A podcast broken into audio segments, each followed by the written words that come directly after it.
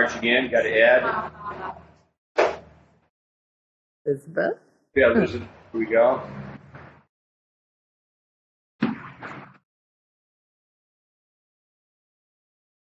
Yeah. 7:30. Yeah.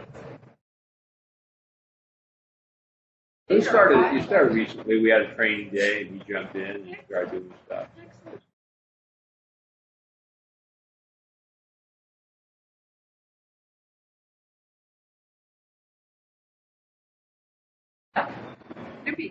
Good stuff. All right, well, let's begin with prayer. Let us pray. Blessed Lord, who has caused all Holy Scripture to be written for our learning, grant we may in such wise hear them, heed, mark, learn, and inwardly digest them, that by patience and comfort of thy holy word, we may never hold fast. God's given us in our Savior.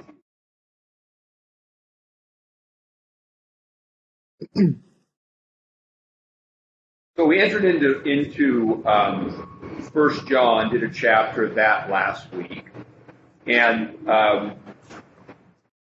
we talked about John and 1 John as it relates to the Gospel of John, and also to Revelation, but especially 1 John and the Gospel of John really focus on the incarnate reality of Christ, that this is a real physical revelation and truth that God has revealed. And we talked last week that this is in opposition to the idea of a kind of Gnostic salvation, like that salvation is mostly in your mind or head. It involves some kind of secret esoteric knowledge and not concrete reality of incarnation, which is manifested in, which produced witnesses. John, we saw, we touched, we handled him, and then they then went to the church and bore witness to this reality. We talked about how, on one level, the doctrine of apostolic succession comes from that. This, he saw, he passed it on, others received from him and passed it on. So it's not an ephemeral idea. It's a concrete incarnational reality, and because of the concrete incarnational reality that we receive by faith, a lot of what John's going to emphasize is that it must become a concrete reality in our lives, reflected in how we live, walking in the light, loving one another, tangibly doing things. You can't divorce your salvation in your head from your sort of manner of going about each day, which the more Gnostic, the more purely spiritual a faith becomes, the more that kind of separation accrues to it. So those are the things we talked a little bit about last week. Let's just jump into chapter 2 and continue on. My little children, these things I write to you so that you may not sin.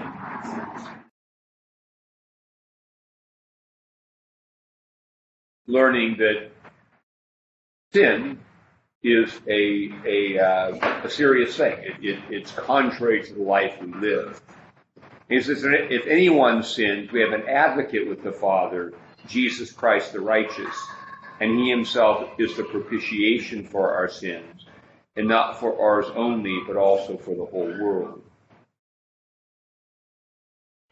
John had ended our chapter last week with verses that talked about in verse 7, if we walk in the light as he is light, we have fellowship, and the blood of Jesus cleanses us. And he said, if we say we have no sin, we're deceived. If we confess, God is faithful and just to forgive. And what we get in a verse where he says, he starts with that you may not sin, and then says, well, if you do, here's this, is just in a practical sense, the reality of the Christian life, right? We walk in Christ, and yet occasionally something, a temptation in a moment creeps in, and we are moved to some kind of behavior that's not consistent. So the natural thing to do as we're walking in that light is to confess it, and then the cleansing is an ongoing reality of the Christian life. And this is different than, so that would be talking about kind of incidental sin that you fell into somehow in a state when you weren't aware of it, or maybe you had, if this law levels this works, you may have, we may have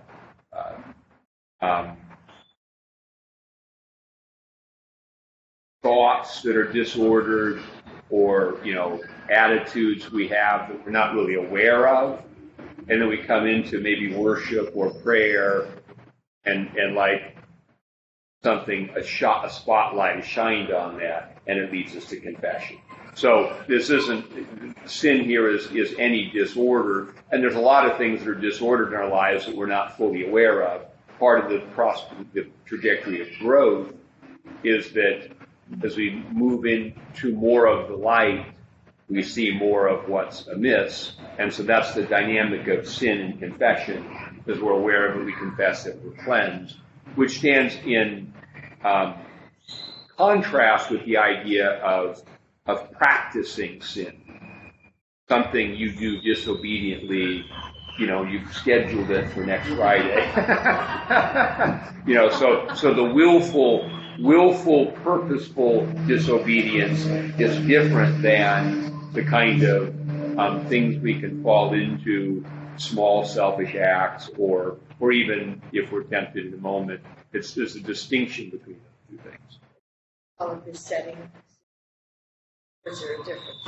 Well, yeah, it's a good question. It's probably with the besetting term, is better to think of a besetting temptation. So a besetting temptation is that you're always plagued by this tendency. Every time this happens, I'm tempted to fly off the handle and go into rage. That's a besetting temptation. And yet, it's not, the temptation itself is not a sin, but if I don't learn to manage that reaction to something, it can fall into sin. So it's really important in the spiritual life to make a distinction between temptation and sin, because a lot of people mistake the two. The fact is that in our minds, in our thought processes, lots of things go into the mind. You might, if you're like me, you're thinking, a thought comes to you, go, what? What am I doing? And that's the entertaining of the thought is not the sin. It may even be a thought that passes, and in the spiritual life, what we want to do is then get to the point where we say no, and we reject that thought.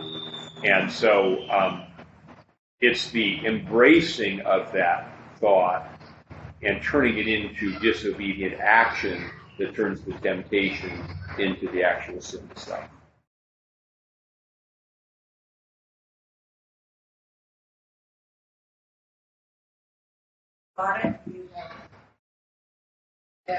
Well, this is Jesus in the Sermon on the Mount, where he says, you've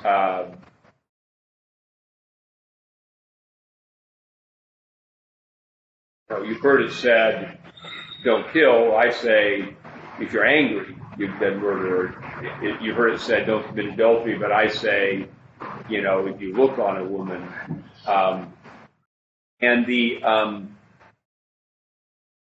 so we know it's just the sort of etymology of sin, right? If you, the actual act of it begins with the thought and the temptation, and what Jesus was getting at in the Sermon on the, well, there's a lot of things he used to get in the Sermon on the Mount, not one thing, but. In drawing out the purpose of the law, he was highlighting that the surface commandments, yes, they're important to keep, but they begin not in the act itself, but in the heart and in the thought. And if we really want to deal with the reality of sin, that's where we have to address it. And if we're always, so for example, if we've,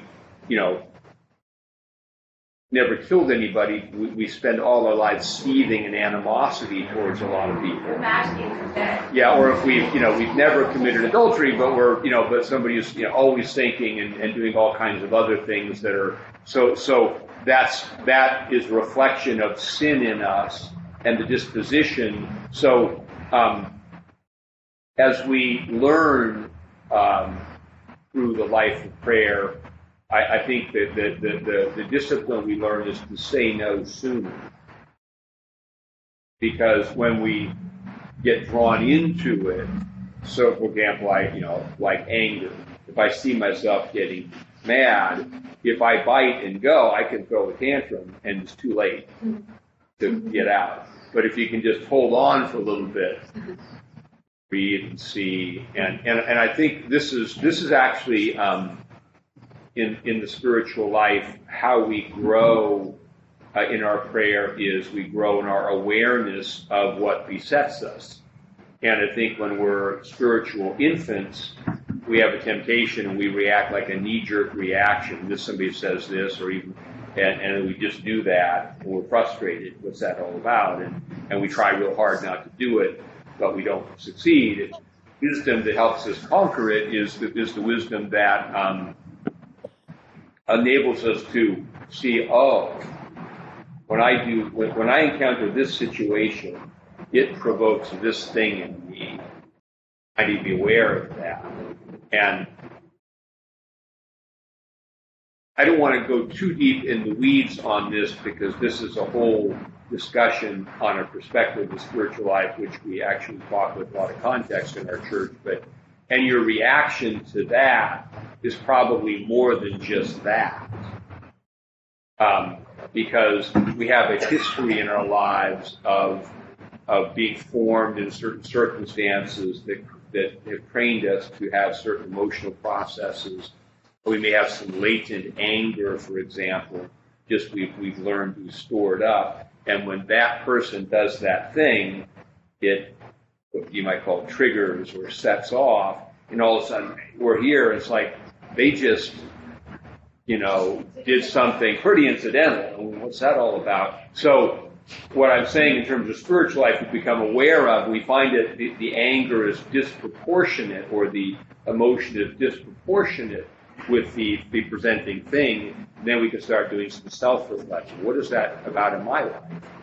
Where do I find that pattern? And then we may find ways we need to go back, and there may be some forgiveness, or some grieving is usually where it starts. That is, we're angry because something happened and we didn't get what we wanted, we got what we didn't want, or didn't get resolved this way. And so we hold on to it. It's an unresolved emotionality that becomes a part of ourselves.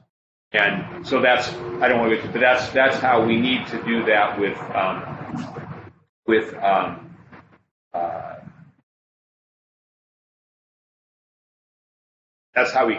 we handle ourselves.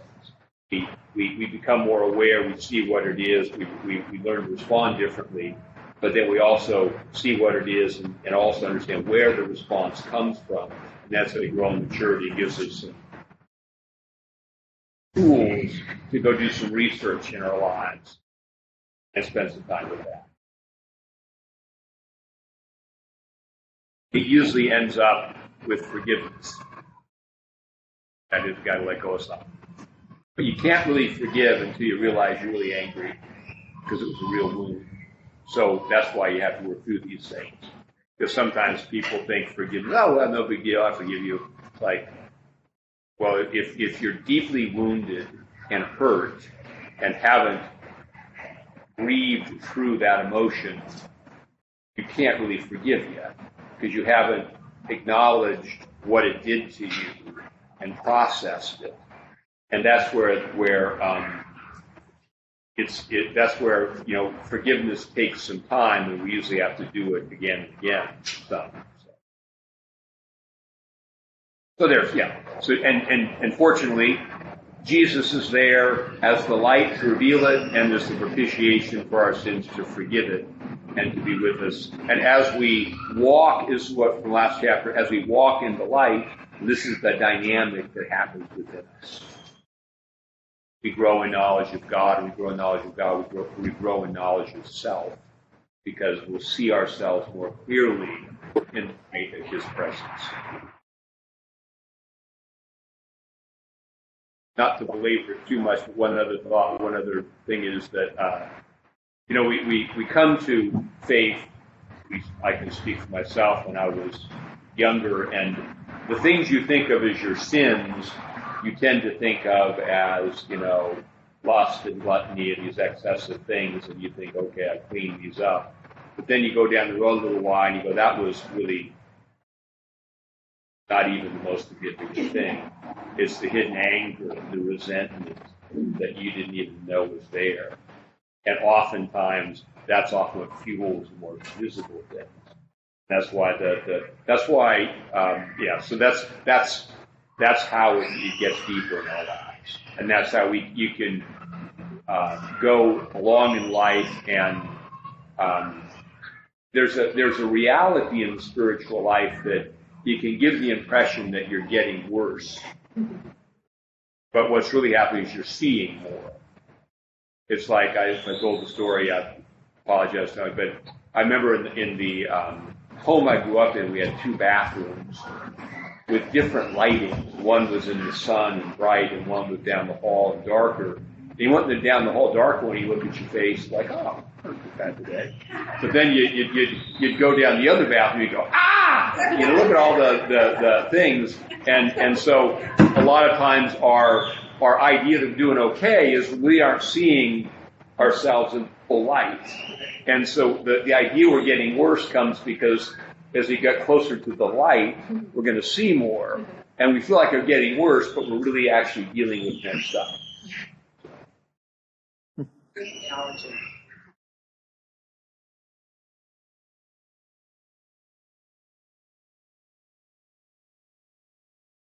So we don't sin, but Jesus is propitiation when we do, and the ongoing cleansing. Verse 3.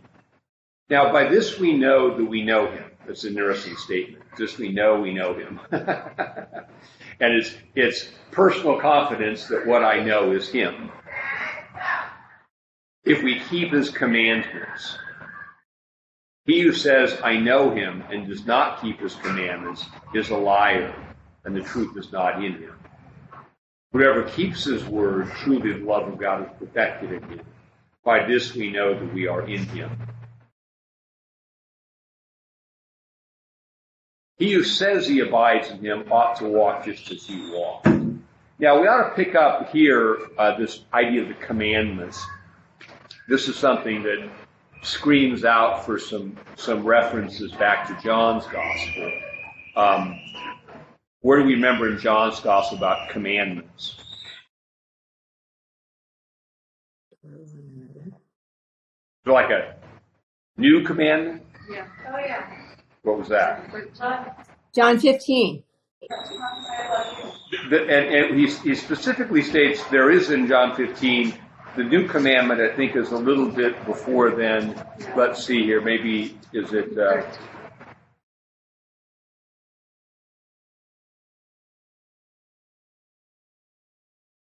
my problem is that half the time I can't read my own notes. That would be me. So it's 1334. And interestingly enough, to relate to something in going to verse 33 of John, John will use this term children. And here it says, Jesus says to his apostles, little children, I should be with you a little while longer. Now, these are grown men, but he's talking spiritually. They're children. They're growing. Verse 34, a new commandment I give you, that you love one another as I have loved you, that you also love one another.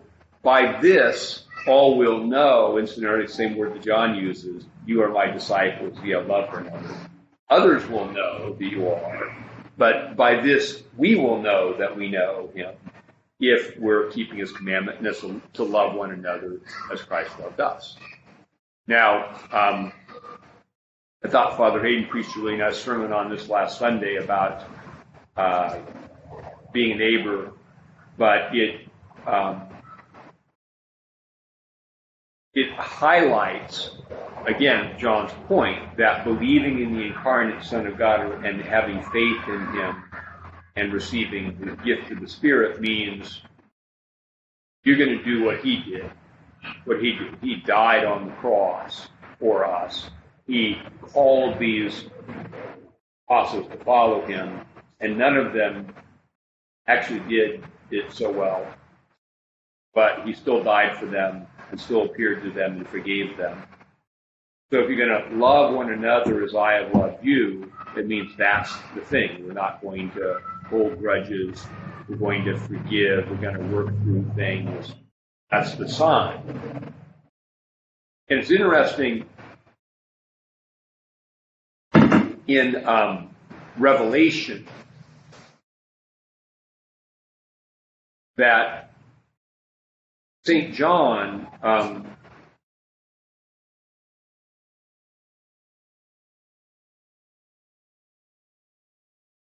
Revelation chapter 2. St. John, who we believe was in Ephesus, wrote, the risen Christ gave him a letter to write to the church in Ephesus. And so we probably would understand even the first John Christ circulating in that area of Asia Minor. And in the letter to the church in Ephesus, he says, the risen Christ tells John to tell the church in Revelation chapter 2, I know your works, your labor, your patience. You cannot bear false apostles. You persevered, you have patience, you labor. And then verse 4, he says this, nevertheless, I have this against you, that you have left your first love. And you might say, okay, well, we'll clean that up. What he says is, remember where you have fallen, repent, and do the first works, or else I'll come and quickly remove your lampstand. The lampstand is their church.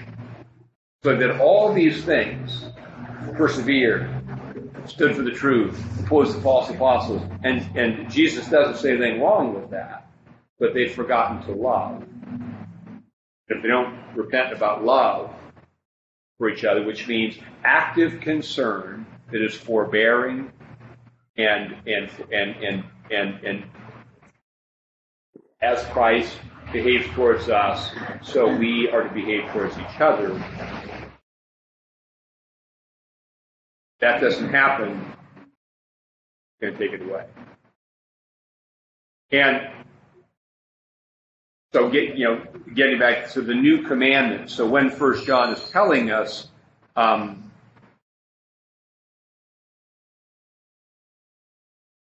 he who says, I know him, and does not keep his commandments is a liar. I say, I know him, but I don't love the brethren. And we should note here that this also implies something, that the church is a community that you'll be a part of. You'll be there to love one another. And this is part of the thing about this idea of, I don't think I have to go to church. Where are you going to fulfill the commandment of Jesus to love one another as he has loved you? If you're alone, listen, COVID has all kinds of sequestering and for health reasons is always talking about. We purposely say, I'm going to save myself because I don't like all those hypocrites at church. Usually that's a reflection of a lack of self-knowledge because as Bishop Moore said, there's always room for one more hypocrite. And the more you grow in your life of faith, and the more you come to Christ with your own sins and experience real grace in relationship to your life, the harder it is to turn to someone else and I'm not, because it's a connected experience. And so generally when people are harsh and judgmental towards others or have difficulty, it relates to their not yet really having experienced forgiveness within themselves in a way that makes them understand that. Now, I will say a complicating aspect to that is also that some people have been through a lot of trauma in life. And so some people struggle to be part of a community because there are trust issues in terms of, and that the community requires patience towards those persons. We wouldn't say, well, you're not loving, and that's where we don't understand the complexity of the human person. The sort of arrogant guy who won't come to church, doesn't want to deal with anybody, is not the same as a traumatized person who has difficulty coming to church because they're trying to develop some relational trust. But the point is that for John, it's clear that keep his commandments, which means to love each other, which means that it presumes you're going to be in a community. And that's also the way that salvation becomes a tangible communal reality and not an individual Gnostic reality. I can make my own religion, have my own salvation, never need to go do anyone else or to, and I can, oh, hey, I gave money away because it didn't cost me anything. It didn't require any effort beyond that. It's why often the charity of mere money is easier, especially for us in the West who can write a check easier. It's easier than sitting down with someone saying, getting a cup of coffee and listening to a story and acting. So the other things from John, the new commandment,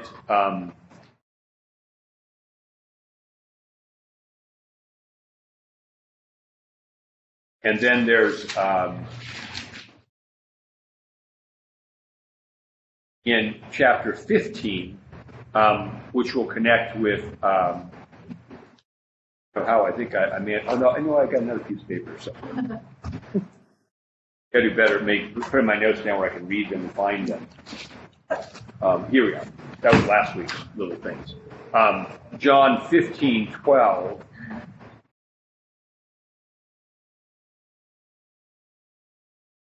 So actually, let's start from 15:10 because we'll see some other similar words in John's gospel. If you keep my commandments, you will abide in my love. That's the thing John's going to pick up again. Just as I kept my Father's commandments and abide in his love. And these things I've spoken to you, that my joy may remain in you and your joy may be full. This is my commandment, that you love one another as I have loved you. So now we go back to 1 John, and it said in verse 6, he who says he abides in him ought to walk as he walked. So to say that you are in Christ and aren't about the business of practicing love, that reveals that claim to be disingenuous.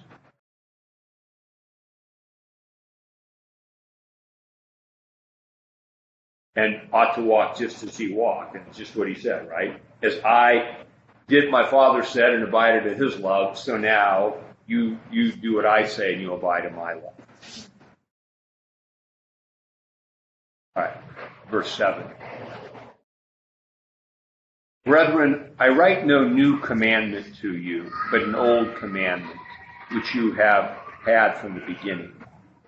The old commandment is the word which you heard from the beginning. Now here, we talked last week about the beginning. The very first verse of 1 John said that which was from the beginning. And in John, we talked about the beginning could be the beginning of time. In the beginning, God created heaven and earth. And because John's gospel says in the beginning was the word was with God. But there's also a sense in John here that in the beginning is in the beginning of their coming to faith in the gospel. So that which you had from the beginning, because they weren't there at the beginning of the world. So I'm not writing a new commandment. This is the word you heard from the beginning of your faith. And that's also, that continuity is significant because Gnostic teachers had no continuity. They came and said, I've got a special thing. So it came in, it wasn't part of a transmission of truth. It was just this. So if you had this from the beginning and someone comes along and says something else, then you know this something else is not the thing you've had from the beginning. It could also be the beginning, as back in the Old Testament times, the law that you should love the Lord your God with all your heart and strength and your neighbor as yourself. Could it be that beginning as well? It's the beginning of the Hebrew faith, beginning there too. I think that's a good point, especially let's read the next verse and pick up on what Diane said. It says, again, a new commandment I write to you, which thing is true in him and in you, because the darkness is passing away and the true light is already shining. And this is part of the idea that the idea that the commandment Jesus gives is not brand new, it's rooted in the Torah, but it's made new. It's constantly made new in the revelation of Jesus.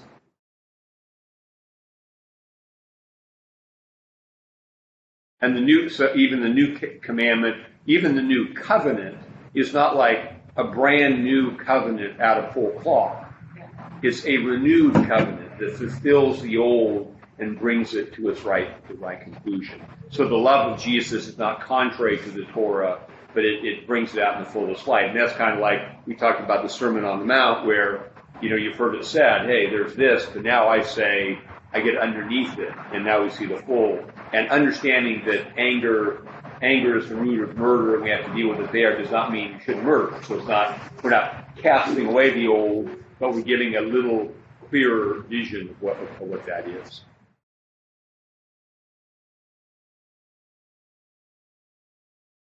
Darkness is passing and true light is already shining. And so here he portrays the sort of sense of Jesus, the coming of Jesus, and the advent of the gospel as it goes forward. The light is beginning to shine. There's still darkness in the world, but the light is going to grow and the darkness is going to recede.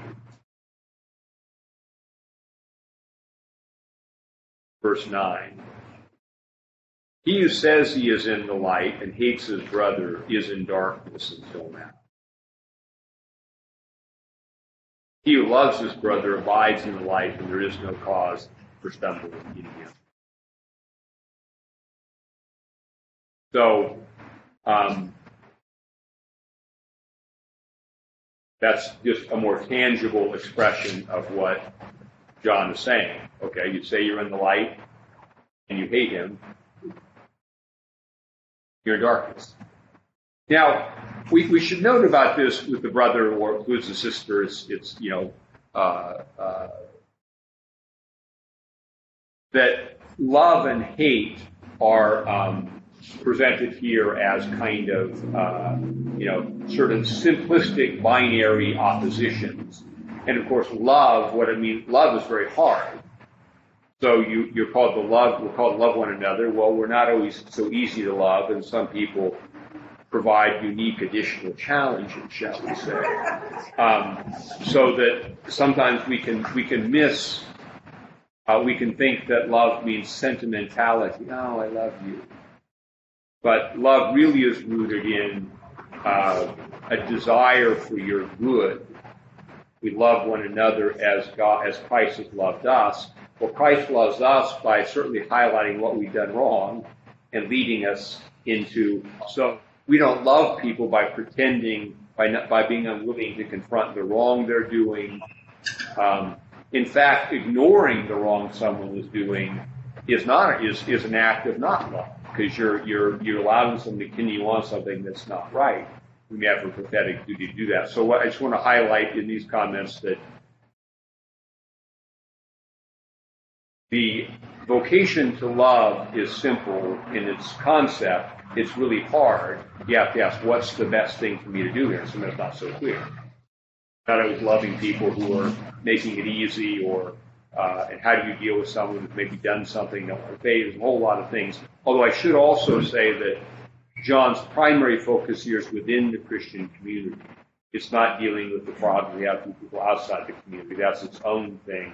This is, we should operate in a way that there ought to be at least an ability to have a general rapprochement on the weekend, and you know, and that doesn't mean that everything's going to be confronted. That's like people say, well, they did this. Think I should confront that? You know, some people like want to grind their axe, and so every time somebody didn't look at them the right way or didn't say hi in a nice way, they want to go confront. You know, so it seems like in the framework of trying to love and forgive, forbearing comes up in the is a big part of love. That might have annoyed me, but I'm just going to let that go and play on. I'm not going to confront every little thing. And if you feel the need to confront every little thing that's wrong, it's probably revealing something about us.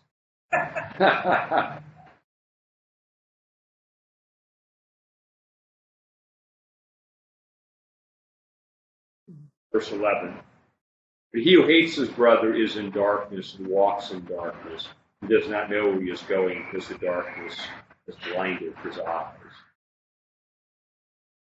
Light and darkness, we touched on last week, the connection of the creation where God said, let there be light. And then in John's gospel, the light shine in the darkness. And so if we're walking in this light, we're in this light of, and really here, if Jesus is the light of the world, it's brought out in the sense of new creation, that we're walking in it. And if we're hating our brother, it shows we don't know what we're doing or where we're going. Now, verses 12 through 14 are kind of, he breaks into a kind of poetic series of verses that people struggle with understanding just what it means. So I'll read them all and we talk about them. I write to you, little children, because your sins are forgiven for his name's sake. Now, little children here, remember, is exactly what Jesus called the apostles in John 15. So it doesn't necessarily mean that John's writing a little note to the kids in church.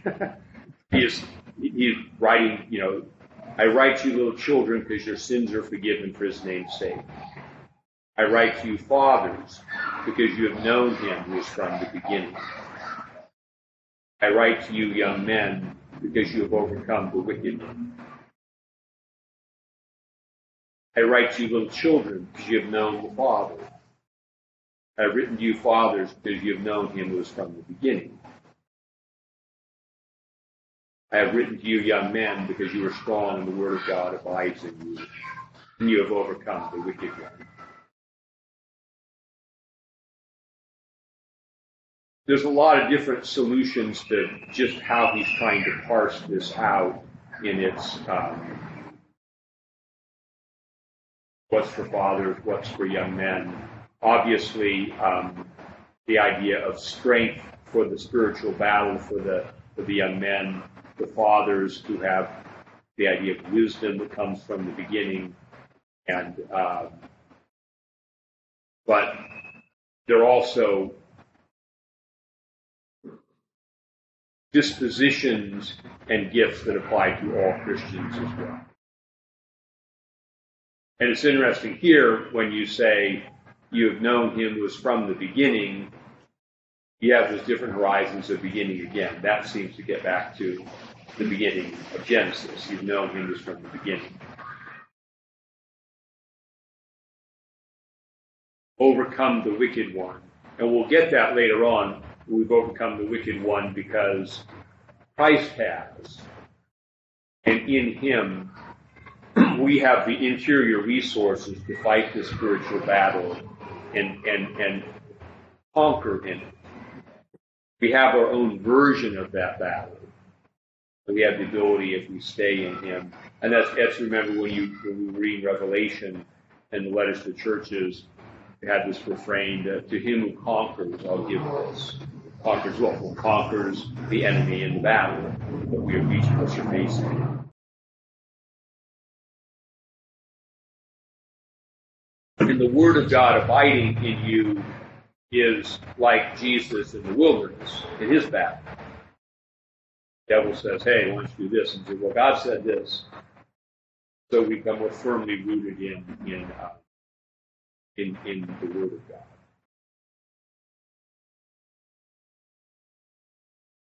Verse 15. Do not love the world or the things in the world. Now, we have to bear in mind the different nuances of the term world. Here, John uses world is sort of the idea of humanity and its organized rebellion against God. It doesn't mean you can't love the ocean or the trees. So there, and sometimes also we had in John's gospel that God still loved the world.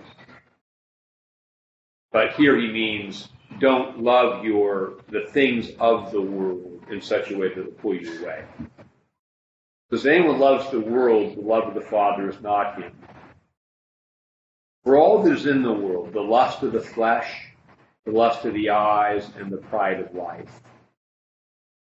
is not of the Father, but is of the world. And the world is passing away, and the lust of it, he who does the will of God abides forever. We should note that this word lust is really in Greek just the word for desire, and it's not inherently sexual in its the desire of the eyes. And you see here actually a close connection here to our baptismal vows. What do we renounce in baptism? The world, the flesh, and the devil. So how would you match up these three things with those renunciations? What is the lust or desire of the flesh, pretty straightforward, right? And that's the flesh, so the lust of the flesh is pretty straightforward. The desire of the flesh, which we renounce. The lust of the eyes, what's that have to do with? Of the three you renounce. World, flesh, devil, three choices. We already eliminated flesh. Is this world or devil?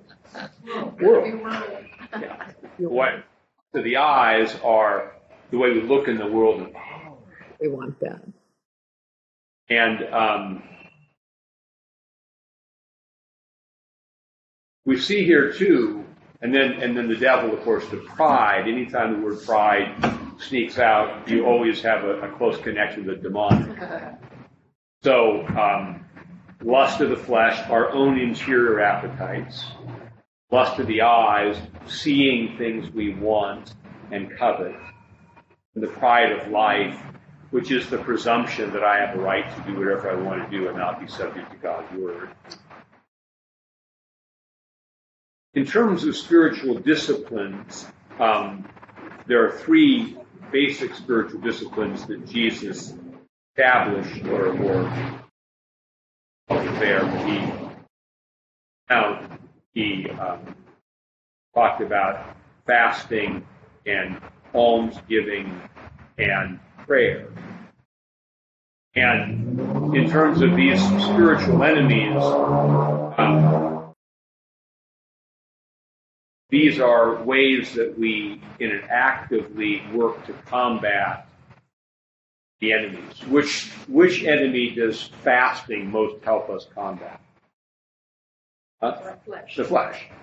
We have these appetites, we want things, and fasting means training ourselves to discipline our appetites. Practice saying no. That's what that is. You fast, I'm going to say no for a while. What you learn, oh, I can say no. And so that trains us to understand, to be able to say yes when the thing is good and when it's the right time, and no when it's not good or not the right time. Whereas in our natural state, we just perhaps do whatever we feel like doing, whatever we're drawn to do. We can't conquer that appetite, which becomes an addiction or something that we're captive to. What would almsgiving relate to? The world. So we see the world, things we want, I get this, want to grab and covet. Well, instead of that, let's practice giving it away. And that's really when Jesus said, you know, give alms, make money bags that don't wear out. It's more about dispossessing ourselves of things. Again, it's not that the Bible even teaches that money is an inherently bad thing. It's that it has we're tempted to hold on to. And only by the practice, this is the discipline of tithing, of giving away. The first part is the symbolic dispossession here. And then the attitude of generosity according to our means, we can say, I can give here. And so rather than always, what do I need, we start working the other way. We learn to give. And then prayer is, of course, the thing that quintessentially combats the demonic temptation, because it makes us continually aware of our dependent status. And it's why demonic temptation is always aimed at, ultimately, having you abandon your prayer. That is, abandon your active relationship with Christ. Fall into despair, give up. So the demonic role in garden variety temptation to get you to be angry or commit some sin, Devil's not really interested in that. He's interested in the guilt you feel afterwards, which he'll try to work into despair and hopelessness.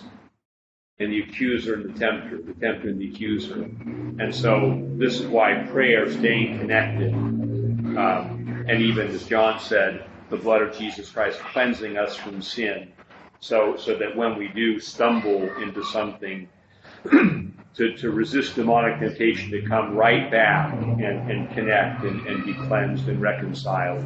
That's how we avoid these things. It's a way we discipline ourselves to avoid these things. Verse 18. Excuse me, something in my throat there. Little children, it is the last hour.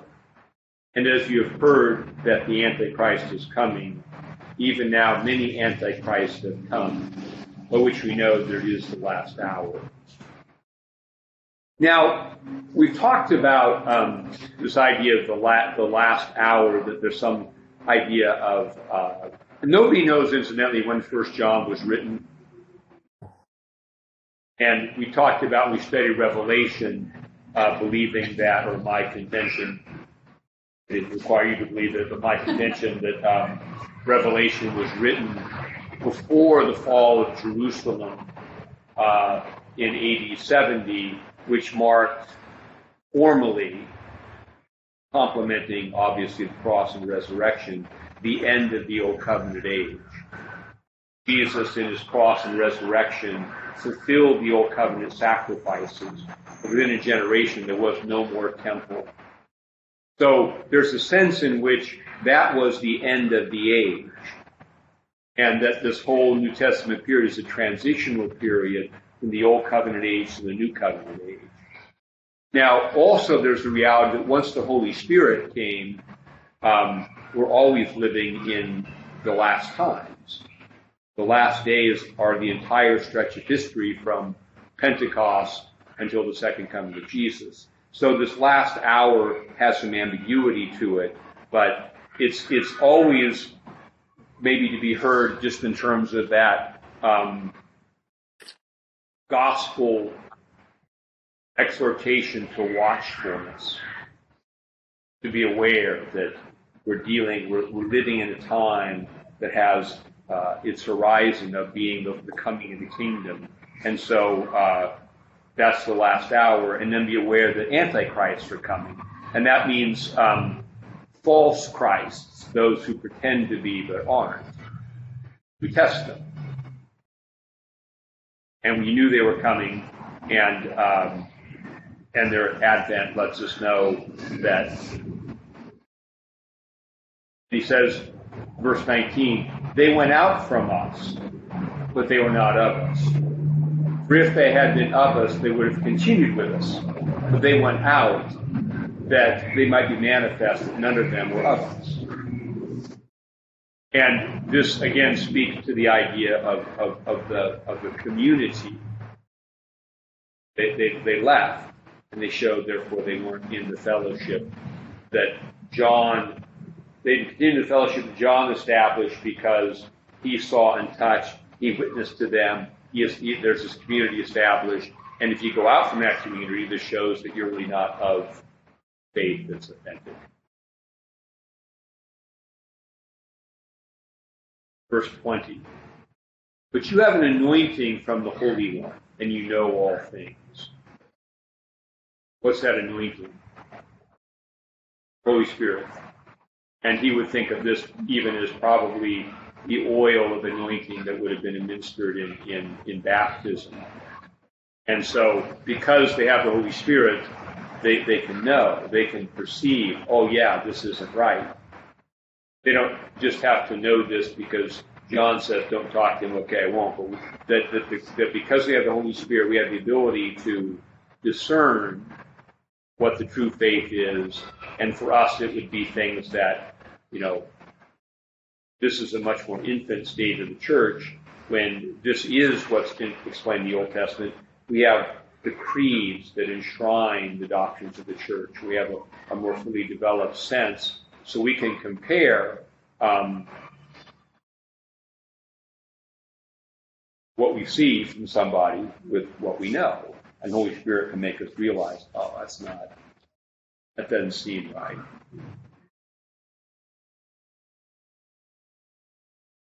Verse 21, I have not written to you because you do not know the truth, but because you know it, and no lie is of the truth.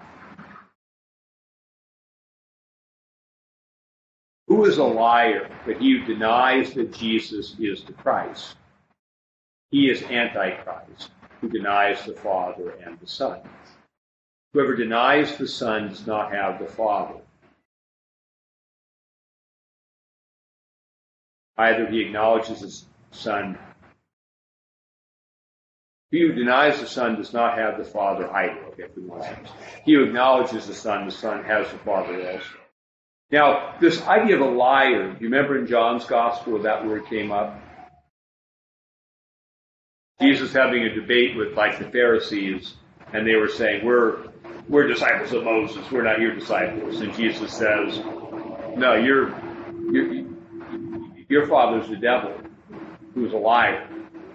He was a liar from the beginning. But notice what was happening in John 8. They were denying he was the Messiah. So right here, whoever denies that Jesus is the Messiah, so this is carrying on the themes of John's Gospel here. About the Antichrist denying Jesus is Christ. Goes back up to where he's talking about the ones who left the community of believers. That they, in essence, denied that Christ was. I think that's right, and John's making a connection between that authentic faith in the incarnation and the community of faith given birth to by that confession, and that being where the truth is found. Those who went out. Yeah, out, show that they're not. Okay. They're not of it. I would say that, you know, even, excuse me, we live in a much different world now with a lot of varied brands of faith, but we do know what the essential deposit of the truth is. And people who don't abide in the community of the truth, but go out and do their own things and always have a complaint and always have this, reveal themselves to be not in harmony with what John is saying, which is receiving the truth and loving one another. Those who stand out and criticize and point fingers and judge really reveal a different thing is going on. Verse 24. Therefore, let that abide in you which you heard from the beginning. Truth about Jesus being the Messiah. If what you heard from the beginning abides in you, you also abide in the Son and in the Father. And this is the promise we have promised us, eternal life. And we'll be clear about this, that John is seeing eternal life as a thing in which we're now living, not a thing God will give us at the last day, but a thing we now have the Holy Spirit, and we live in the community of life. We want to continue in that so it has its natural completion in resurrection and the coming kingdom. And so that's really about how to hold on to eternal life and not be drawn away from it. These things I have written to you concerning those who try to deceive you. There are people who are deceptive, incidentally, like the serpent, more subtle than all the beasts.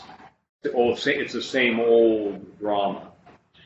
But the anointing which you have received from him abides in you, and you do not need that anyone teach you.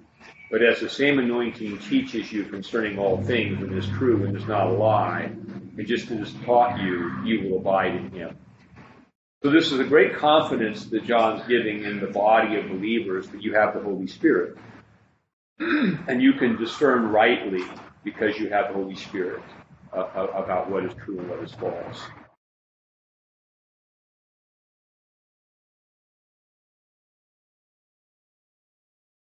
We have to cultivate that discernment by prayer. And we have the advantage, something that John's community didn't have. We have a Bible. They're looking at the old. This is why in the early church, this idea of succession, the idea of where you find the true thing is so important, because there weren't a lot of objective ways to determine what was right and wrong. And the way he did it was these apostolic people who had the truth from him and gave it to you. And then we determined that we could distinguish between them and this other guy who just came along. That's what he was talking. Verse 28. And now little children, notice that word again, little children we used up in 12. So now he's talking to everybody. And be clear that that's the same Jesus used in John 15. And now little children, abide in him, who when he appears, we may have confidence and not be shamed before him at his coming. I want to reiterate that that everywhere in the New Testament that we dig down is the goal of the Christian life, coming of Jesus. People say, well, they thought he was coming right away, and didn't come right away, and he might not come here. It doesn't matter. The telos is always, because even if we die, we look for the resurrection, the body, and the life of the world to come. And in many ways, our Eucharistic action participates in and foreshadows and looks forward, because when he appears, we encounter him at the altar. He comes to us. He appears to us in a sacramental form, and in that encounter we taste and experience the ultimate that's not yet completely here. And that's how we, as we learn, as we order our lives around our constant interaction with Christ in the sacrament, in our daily prayer, we're habituating ourselves to this discipline of coming to him, and going, and coming, and going, and we get to know him, we live in him, and then when he actually one day shows up in person, it's like, oh no, and that's what he's talking about here. We may have confidence and not be ashamed before him is coming. You know that he is righteous, you know that everyone who practices righteousness is good.